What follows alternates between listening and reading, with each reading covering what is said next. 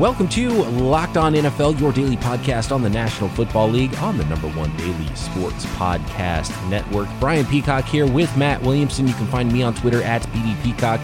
You can find Matt at Williamson NFL. I've had some really good conversations recently on Twitter with a lot of you folks, though, so I appreciate that.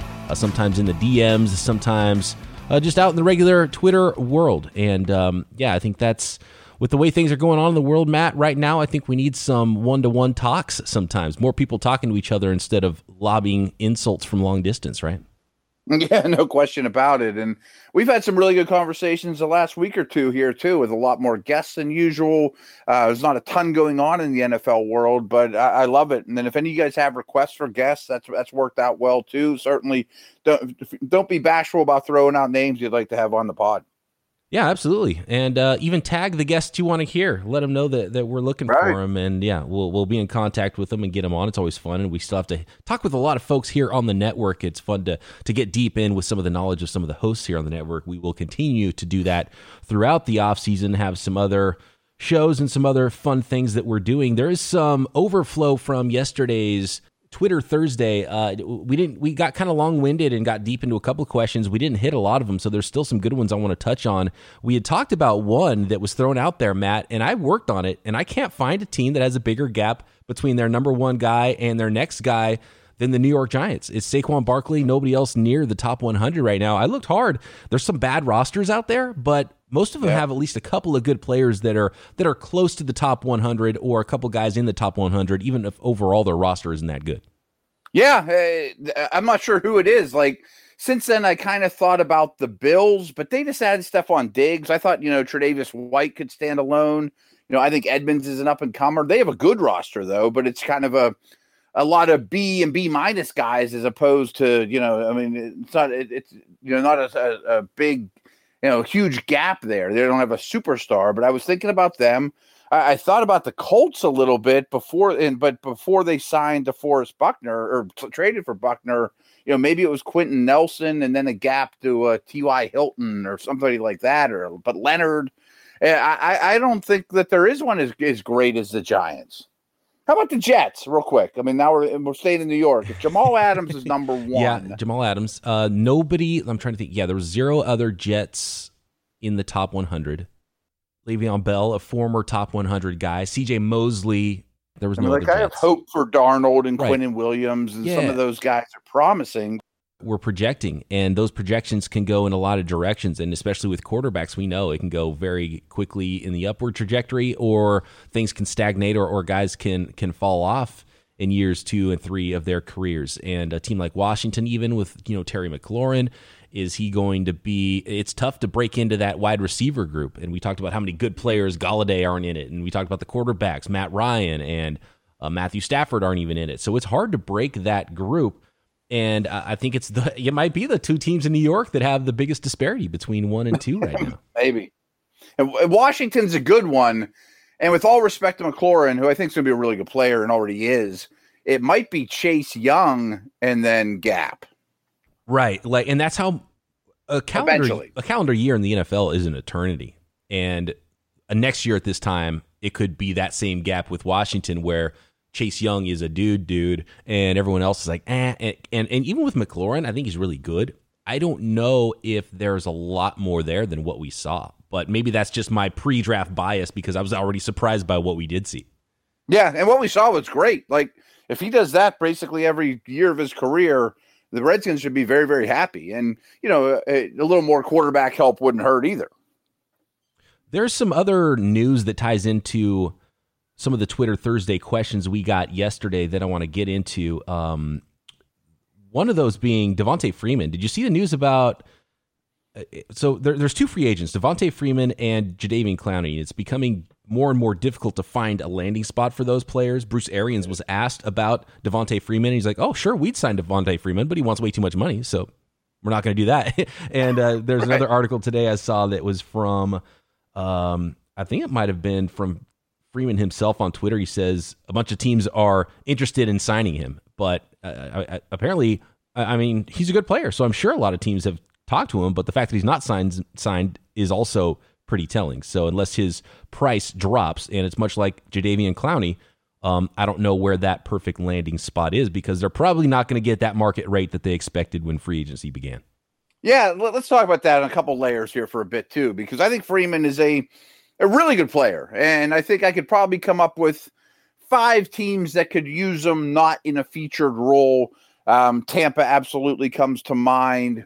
How about a compliment for David Montgomery? You know, like there's a couple spots, Philadelphia, you know, there's spots like that that I think, you know, maybe even Pittsburgh, that sure, you can use a guy like that, but it really came out when he was talking with Seattle, and Seattle went to the Carlos Hyde route, that it sounds like he's just asking too much. And I understand he's got a strong track record, but you got to understand the market right now. But where I really wanted to go with this, and this applies much more to Clowney than Freeman, is it's becoming a lot more, not apparent, but quite possible, and has been reported more and more often, that the salary cap could drop and maybe even drastically next year. So we haven't talked about this, but this really scares the heck out of me. I mean, that could change roster construction an unbelievable amount. I mean, these guys have budgeted year after year for the cap to go up at least a little year after year, and you've structured all your contracts accordingly.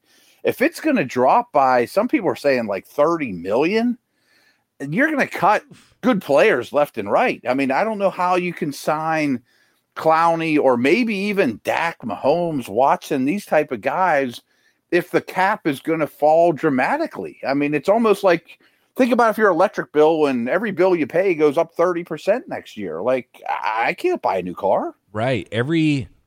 I think every team right now is probably internally having those discussions and saying, yeah, we can't spend because we don't know. And future dollars might get very dicey. And maybe by 2022, things are more normal. That's also when the new TV deal, I believe, is supposed to happen. So I think things might get fixed by then, but at least for 2021, teams have to budget. And if you sign somebody big right now, you got to cut maybe some other guys that you didn't want to cut before, and you probably can't foundation players. Yeah, right. And you can't add new players next offseason that you might have planned. So, and maybe you did have a nice little extra bit of cash going into the offseason of 2021 that now is not going to be there because the cap is lower. So a lot of things to consider. So when it comes to guys like Freeman and Clowney, I don't see any way that they sign more than a one-year deal at this point, and that goes for any free agent still out there on the market, which brings me to Clowney. What teams would he want to go to? Like, who's that Super Bowl contender that's like, okay, we'll do whatever we have to do under the current cap. We can afford to sign him at whatever we can afford for 1 year. Are there any fits like that for Clowney? Then he has to figure out long-term what he's going to do. Maybe next offseason, maybe another one-year deal, and then do something in 2022. I don't know.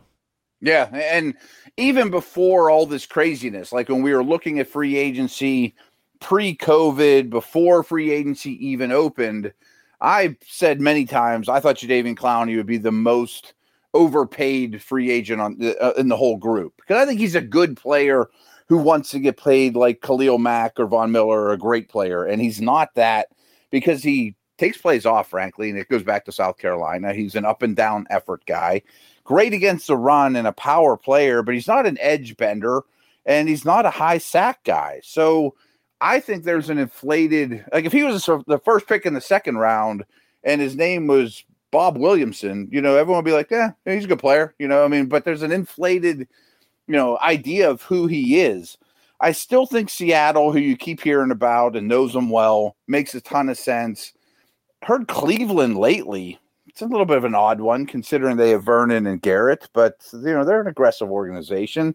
And Tennessee makes some sense, and their pass rush has been lackluster. Their edge guys are okay, and Vic Beasley, to me, is not fixing that problem. I think it was the Jets that just came out publicly and said, well, actually, we're not interested, so that's that.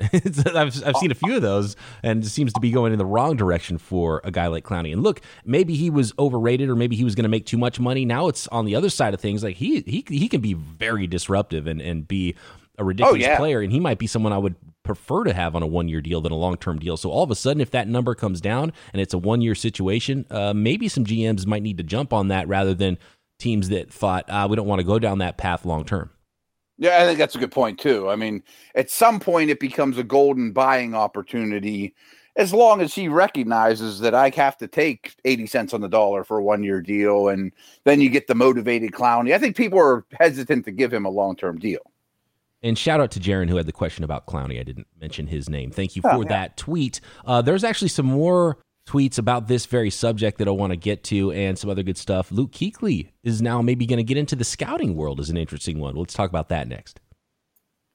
Are you a do-it-yourselfer like me? Then rockauto.com is your place. Chain stores have different price tiers for professional mechanics and do-it-yourselfers. rockauto.com's prices are the same for everybody and are reliably low. rockauto.com is also a family business, serving auto parts customers online for 20 years. They have everything. Jumper cables, which is what I need. Man, I wanted to help somebody whose car had died, and I stopped, pull over, go to my trunk. I have a newer car. I haven't needed to jump anything with it. I don't have jumper cables in there. I just thought, you know what? I probably got some jumper cables in the back. Did not have jumper cables. Something you always need, whether it's for your car or somebody else you need to help out on the road. So that's the number one thing I'll be looking for at rockauto.com. But if you need brake pads, if you need motor oil, they have what you need at rockauto.com. The catalog is unique and remarkably easy to navigate.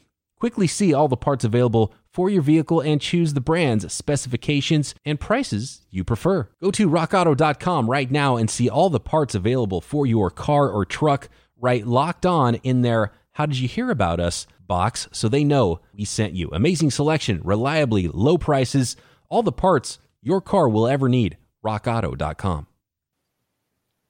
On the subject, Matt, of the new collective bargaining agreement and what the salary cap looks like right now, Aaron on Twitter said, do you think the players realize how lucky they are that the CBA passed when it did? There was a lot of pushback, but now with such an uncertain future in these crazy times, they came out better than if they would have waited on that thing. They absolutely did. I mean, that's not my specialty, breaking down collective bargaining agreements. But clearly, if it would have gone much longer, I'm sure the results would have been much different, or they would have signed some kind of one-year deal, or, I know owners aren't hurting. There's a lot of people out there a lot worse shape than the owners of the 32 teams, but you're counting on those stands being filled and all those beers being drank and all that popcorn getting eaten and whatnot, and that's why the cap would drop. So clearly, the revenue situation is uncertain, to say the least. Mike says, Ian Rappaport reported that Luke Kuechly is most likely going to accept a job as a pro scout for the Panthers. As a former scout yourself, Matt, what is the one piece of advice that you would offer him if he asked you? I'm surprised he hasn't reached out to you already. What's that? I'm sorry. I'm surprised Kuechly hasn't reached out to you already. My inbox is full. I haven't checked it yet. Okay. I'll double check that later. I think it's interesting because I've been around players that turn scouts, and that's not uncommon at all. Most of them didn't make double-digit millions per year. That they still had a lot of them still had to work and were older guys. Things like that didn't make this kind of money. So he better love it in order to be successful. Clearly, as linebackers go of this generation, he's Ray Lewis-like in terms of recognition and knowing the game and work ethic and grinding tape. So he probably does love it, but it's not a glamorous life. And if he has any reservations about it, he'll probably look at his bank account and be like, this isn't so great. Yeah. But he might be great at it. I mean, because he certainly has a football mind for it. And the grind of the road. So I don't think he's going to be that level of scout. If anything, I would assume more of I think he was called on the pro side. A pro scout consultant where he's home, he's watching film, and he's like, look, because obviously he's a really instinctive guy, a really smart player. You could use that knowledge game week, him looking at the next opponent and saying, okay, look, this is what they're doing. They're doing this. They're doing this. Just an extra eyes on it. I could see that. And some way you're still, scratching that itch a little bit. You're involved with the game. But, that's a huge pay drop. And I fully believe that The old saying, coaches coach, players play, scouts scout. And you see that a lot of times with high-profile guys. And it's broadcasters broadcast. You see a lot of ex-players go on TV, and sometimes they're great. And sometimes they're awful. And it's like, look, just because you played doesn't mean you're going to be able to do anything else involved with football at a level higher than someone else who did not play. So players play, scouts scout, coaches coach, broadcasters broadcast. Some guys are good at doing both, but that's because they're good at the other thing anyway, not necessarily because a great player makes a great anything else. Right. And there's certainly some players in history that were just so talented. Like I heard stories about Ted Williams. He got into coaching and be like, what do you mean you can't see the seams on a curveball? Right. Ted, I don't know what you're talking about. I can't do that. Just do it like I did it. That doesn't really fly. But my hunch is, Kuechly certainly would have value on the pro side. And it's a new coaching staff, obviously, in Carolina. He knows Matt Ryan and Drew Brees' tendencies. He's not far removed from the game. He can help out that young group a lot, with advanced scouting stuff. And who knows, maybe there's a path for him to be, a highly paid front office guy, GM even in the future. And we've seen some players do that. John Lynch has turned out to be pretty good in that regard. And so, yeah, I'm definitely not going to put anything past him, but he's definitely not going to be that scout that's going on the road and is 187 nights on the road a year and paid $25,000. Right. That's probably not what he's in line for. It's funny though. I'd love to, I don't know what kind of personality he has. He may not be entertaining, but I would love to have, we've had some quarterbacks, Romo, those type of guys in the booth. I would love to have a linebacker's perspective of, that running back went in motion. This is going to be an inside hand, just calling out the plays before they happen type of thing. Absolutely. I'm down for that. Here's a question that was actually before our Top 100 episode that I had flagged that I wanted to get to that we never got to last week. This is from MSU Lions fan on Twitter. So admittedly, this is a biased person, but that's okay. We can have some biased questions sometimes. Who's MSU Lions? Why don't I know that? I don't know. Mississippi State, Michigan State. He's a Michigan State fan and a Lions fan is what I'm getting. Oh, that makes sense. They're both in Michigan. Right. That all adds up. Yeah. He says the Detroit Lions offense, they were a top 10 offense with Stafford last year and only got better this year personnel-wise. Would love to hear your thoughts. I would like to add to that question about Stafford, who was just outside the top 100, and a guy like Matt Ryan. Are Matt Ryan and Matthew Stafford two of the most underrated players in the NFL, even though they're guys that are somewhat household names? Yes, I absolutely think so. We'll get to the Lions in a minute, but I think Ryan is perennially underrated. I know he lost the Super Bowl and hasn't won one, but I think he's in a Rivers-like Hall of Fame track and has been perennially underrated and not get the credit he deserves as a long-time tier 2 quarterback when there's only like 2 or 3 guys in tier 1 for your career. To me, that's special and it is worth it. He's still playing at a very high level. I think he's going to throw for 1,000,000 yards this year. I don't think Gurley's going to be a good running back. I think Ryan might lead the league in passing yards. It's just total side note. Stafford's starting to fall into that mold too. And again, kind of reminds me of Rivers in that he played for a bad organization. I mean, I hate to say it that bluntly, MSU Lions fan, but remember when Sando was on, I mean, the Lions winning history is abysmal. They're a bad organization until further notice. And that's an uphill climb. Would Haskins be in a better situation if he was with a better team right now? Would we be raving about him if he wasn't surrounded by poor talent? I mean, I feel like Stafford has overcome more than most first overall picks just in terms of his career and lack of help from the organization. But I thought he's coming off his best year last year. I thought he was awesome. I thought the offense was really, really good. And I thought it was a top 10 offense when he was healthy. And now you add Swift to the mix, draft 2 guards to add a little bit more of a running game. I think Kerryon Johnson's still a good player. I think Galladay's a real breakout candidate. And I love TJ Hawkinson. So I pretty much only have good things to say about that side of the ball and Stafford. Yeah, so top 10 offense with Stafford in there. If he stays healthy all year, I absolutely am with you. I like what's going on with offense there. So, and they've got a defensive-minded head coach, Matt Patricia. Can he get that side of the ball figured out? And can they make some noise? And I would not put it against the Detroit Lions. So I like what's going on there. And yeah, Matt Ryan, Matthew Stafford, those guys don't get credit being in the upper echelon of quarterbacks, but they're pretty darn good. And if either one of those teams didn't have that player, probably take them a long time to find a guy as good. Yeah, I mean, long-term franchise quarterbacks, they don't grow on trees. And maybe Lamar's not in this conversation, but Darnold, Jones, Locke, Baker, Allen, you know, all those type of guys, if they have a Ryan or Stafford career, you'd take that times a million. You said something there comparing Ryan and Rivers. I want to get to that next because we do have a question about Rivers that we didn't get to in the mailbag yesterday, and also some talk about the Los Angeles Chargers in 2020. Okay, JDS on Twitter, he says, has Philip Rivers' career been a little overrated? So we just talked about how Matt Ryan might be underrated, some comparisons career-wise with Philip Rivers. A lot of people have called Philip Rivers somewhat underrated throughout his career because he doesn't have rings to show for all of the production, all the years he's been there with the Chargers. So what do you think? Is Philip Rivers actually overrated? And might we say that about guys like Matt Ryan and Matthew Stafford if they continue to play close to 40 years old and still don't have that ring? Yeah, I mean, I think all three of those are on the same tier, similar career paths, you know, great players, questionable Hall of Famers. I lean towards yes if they keep it up.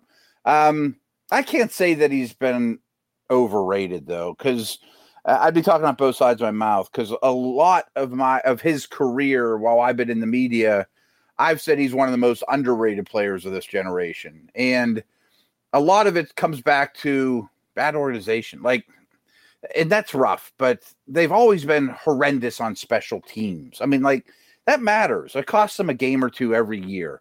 They've never put very much into his offensive line.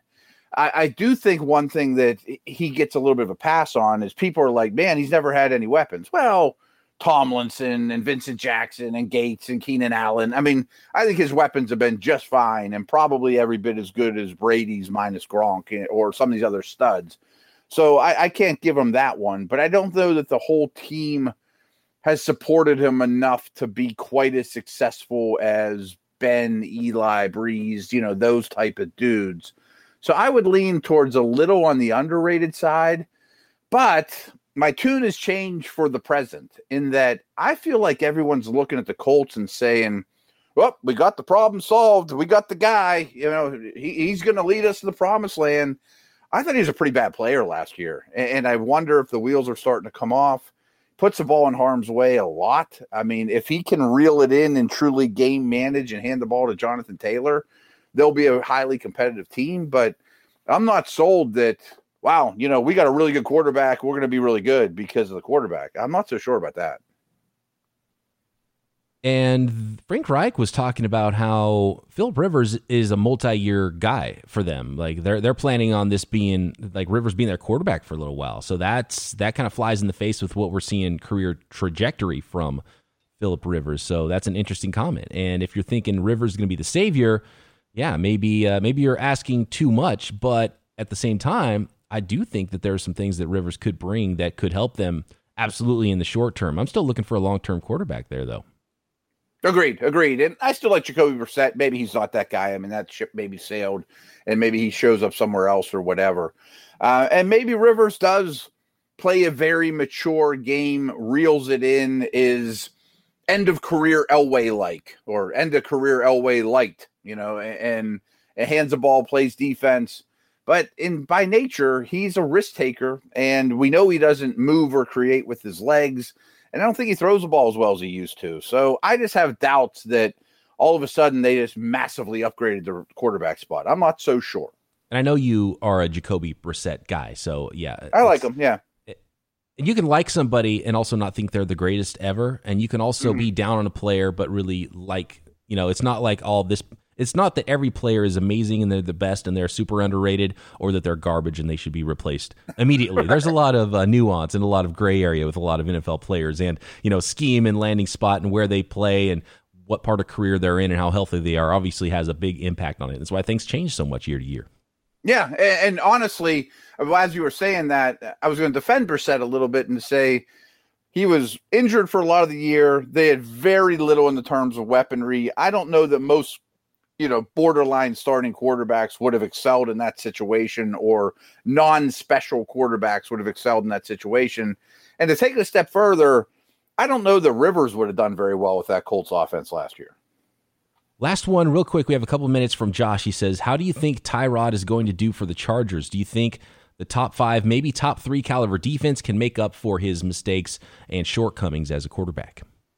Very cautiously optimistic. I've quietly been adding him to my dynasty rosters because I keep getting rumblings that they're going to take a few pages out of the Ravens offensive playbook. So he's not Lamar, but I do think his legs can't be underrated, can't be overlooked. And I think the key, which was a huge problem with Rivers, was he values the football at an Alex Smith-like level. I mean, he does not turn the ball over. And if you let the playmakers be playmakers with a little bit better offensive line than they had, I'm cautiously optimistic that Taylor does a pretty darn good job. And we might not see Herbert all year, and we might see a 10-6 type Chargers team. I don't think that's unrealistic. Who takes an NFL snap first, Tua or Herbert? Tua. I think Fitzpatrick's going to turn back into a pumpkin. I mean, he's been a pumpkin his whole life and had a really good year, where Taylor, I think, is a better player, more consistent, far less bad plays than Fitzpatrick. And I also think the Chargers will be more competitive later into the year than Miami. Glad we got to hit some of those overflow questions from Twitter Thursday. Thanks, everybody, for getting involved. You can always hit me at BD Peacock on Twitter with questions anytime throughout the week. And Matt is at Williamson NFL. We'll be back Monday right here, Locked On NFL.